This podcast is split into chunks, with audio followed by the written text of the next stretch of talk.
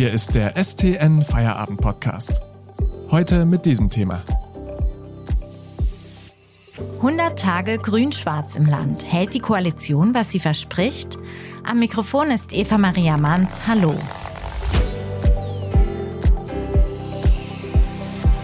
Sie wollten in ihrer neuen Legislaturperiode fast alles anders machen als in der vergangenen. Grüne und CDU im Land. Von Klimaschutz über Landtagswahlrecht bis hin zu den Aufgaben eines ganz neuen Ministeriums. Jetzt ist die Regierung bald 100 Tage im Amt und wir wollen heute fragen, welche Projekte sind denn bereits in die Wege geleitet? Wie fällt so eine erste Bilanz aus? Darüber spreche ich mit unserer landespolitischen Korrespondentin Renate Allgöver. Hallo Renate. Hallo Eva Maria. Lass uns mal gemeinsam draufschauen. 100 Tage Grün-Schwarz im Land. Was hat die Regierung denn bisher so auf den Weg gebracht? Kannst du da zwei der wichtigsten Punkte nennen? Man muss wahrscheinlich erstmal vorausschicken, dass natürlich die Corona-Pandemie die gesamte Regierungsarbeit überlagert hat. Man hat auch durchaus manchmal den Eindruck, die Landesregierung mache eigentlich nicht viel, außer die Corona-Verordnung regelmäßig anzupassen. Und so wirkt es schon so, als sei sie noch gar nicht richtig in die Gänge gekommen seit sie im Mai ins Amt gekommen ist. Aber ich finde schon beim zweiten Blick zeigt sich, dass sie durchaus schon was zustande gebracht hat. Zum Beispiel das Klimaschutzgesetz, das steht ja im Koalitionsvertrag von Grünen und CDU ganz oben auf der Liste. Und es ist auch bereits überarbeitet worden. Natürlich bekannt ist die Solaranlagenpflicht für Neubauten vom kommenden Jahr an und der Plan, dass 1000 neue Windräder gebaut werden sollen. Weitere Details sind da jetzt noch nicht bekannt und erst wenn die vorliegen, wird man auch beurteilen können, ob die Klimaziele mit dem neuen Gesetz auch wirklich erreicht werden können. Fakt ist aber, diese, dieses Versprechen ist sozusagen erfüllt, diese Anforderung ist, ist erledigt, das Gesetz ist auf dem Weg. Und ein anderes Vorhaben, das die Grünen und die CDU bereits in Angriff genommen haben, ist die Reform des Landtagswahlrechts. Das ist ein großes Anliegen der Grünen und ist in der vergangenen Wahlperiode von der CDU verhindert worden, was die Grünen sehr geärgert hat. Deshalb, wie gesagt, hat das jetzt ganz hohe Priorität. Die Änderung soll rasch unter Dach und Fach kommen. Die Eckpunkte liegen auch schon vor. Das Gesetz könnte im Oktober verabschiedet werden. Worum geht's dann genau in dem neuen Wahlrecht? Also beispielsweise die grüne Jugend hatte ja auch sein Absenken des Wahlalters auf 16 Jahre gefordert. Ähm, ist das jetzt auch Teil des neuen Wahlrechts? Kannst du uns das kurz skizzieren? Genau, es sind eigentlich zwei wesentliche Punkte. Zentraler Bestandteil des Landtagswahlrechts ist, dass es in Zukunft auch bei der Landtagswahl in Baden-Württemberg wie bei der Bundestagswahl zwei Stimmen geben wird. Bisher gibt es ja bei der Landtagswahl im Südwesten nur eine Stimme.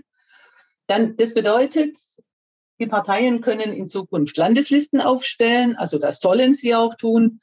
Und dort könnten sie beispielsweise Frauen oder junge Leute auf aussichtsreichen Plätzen positionieren, damit die dann höhere Chancen haben, in den Landtag zu kommen.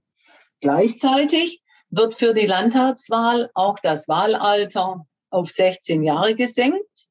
Also ja, den nächsten Landtag sollen auch 16-Jährige wählen können. Das ist Teil des Gesetzes. Etwas anders sieht es bei den Kommunalwahlen aus. Dort dürfen ja als bereits 16-Jährige wählen, also Gemeinderäte und Kreisräte dürfen 16-Jährige ja schon wählen. Und auf kommunaler Ebene soll es jetzt darum gehen, ob die Jugendlichen auch das passive Wahlrecht bekommen sollen, ob sie also selbst gewählt werden können. Da hat die CDU noch Bedenken. Die Frage wird also zunächst zurückgestellt, ist jetzt nicht Teil dieses ersten Gesetzentwurfs zum Landtagswahlrecht, denn da hat die CDU noch rechtliche Bedenken, was zum Beispiel die Haftung angeht von 16-Jährigen. Es gibt ja jetzt auch schon Kritik äh, an der Arbeit der neuen Regierung, beispielsweise was die Finanzpolitik angeht. Was ist denn da genau der Vorwurf? Ja, äh, in der Finanzpolitik hat die Koalition zum einen erklärt, Vorhaben würden nur umgesetzt, wenn sie auch finanzierbar seien. Das klingt ja durchaus vernünftig. Es hat ja aber die Kritik eingetragen, dass sie zwar alle Wünsche aufgelistet hat, aber keine Prioritäten gesetzt hat. Also man zweifelt eigentlich dann, ob der Sparwille auch wirklich echt ist Zumal sich die Regierung auch noch die Möglichkeit offen gelassen hat, neue Kredite aufzunehmen. Und das hat sie mit der Corona-Pandemie begründet. Das hat ihr wirklich großen Ärger eingetragen. Da hat schon der Rechnungshof kritisiert, ob das wohl noch verfassungsmäßig sei. Und da stimmen, in diese Bedenken stimmen zum Beispiel auch die FDP ein. Wie es mit der Bildungs- und Pandemiepolitik im Land vorangeht, darüber sprechen wir gleich noch. Vorher machen wir kurz Werbung. Bitte denken Sie daran, den STN Feierabend Podcast zu abonnieren, damit Sie keine Folge mehr verpassen.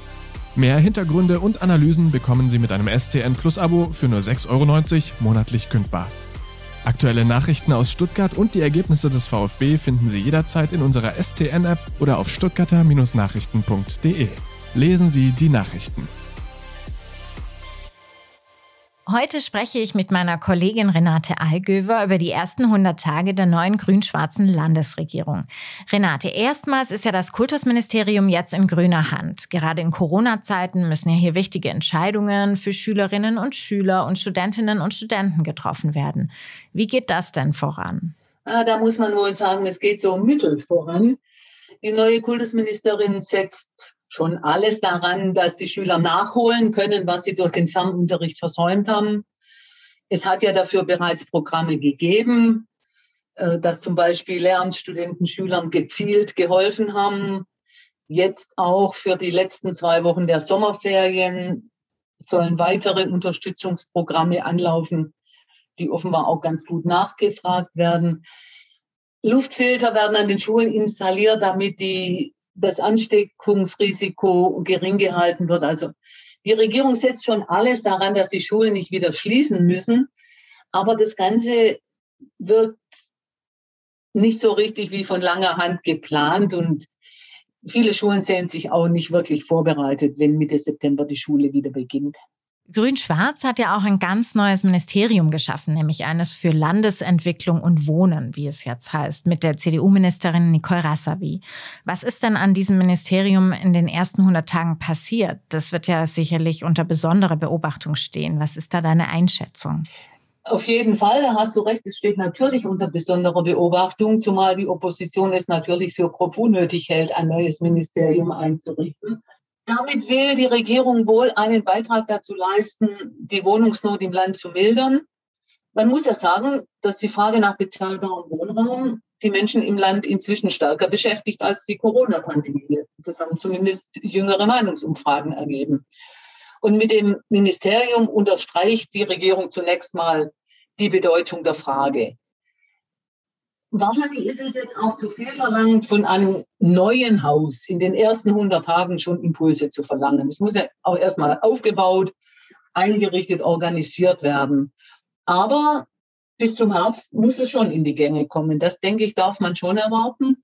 Und wenn es dann in, den, in die Haushaltsberatungen geht, dann wird sich zeigen, wie ernst es der, der Regierung wirklich ist mit der Förderung des Wohnungsbaus.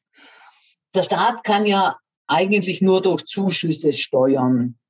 Und die Ministerin, soweit ist sie wohl schon, dass sie sowas wie ein Prämienmodell im Kopf hat, wie man die Zuschüsse praktisch gezielter steuern kann, wie man, was weiß ich, fördern kann, dass große Einfamilienhäuser vielleicht in zwei Wohn Wohnungen aufgeteilt werden. Solche Sachen.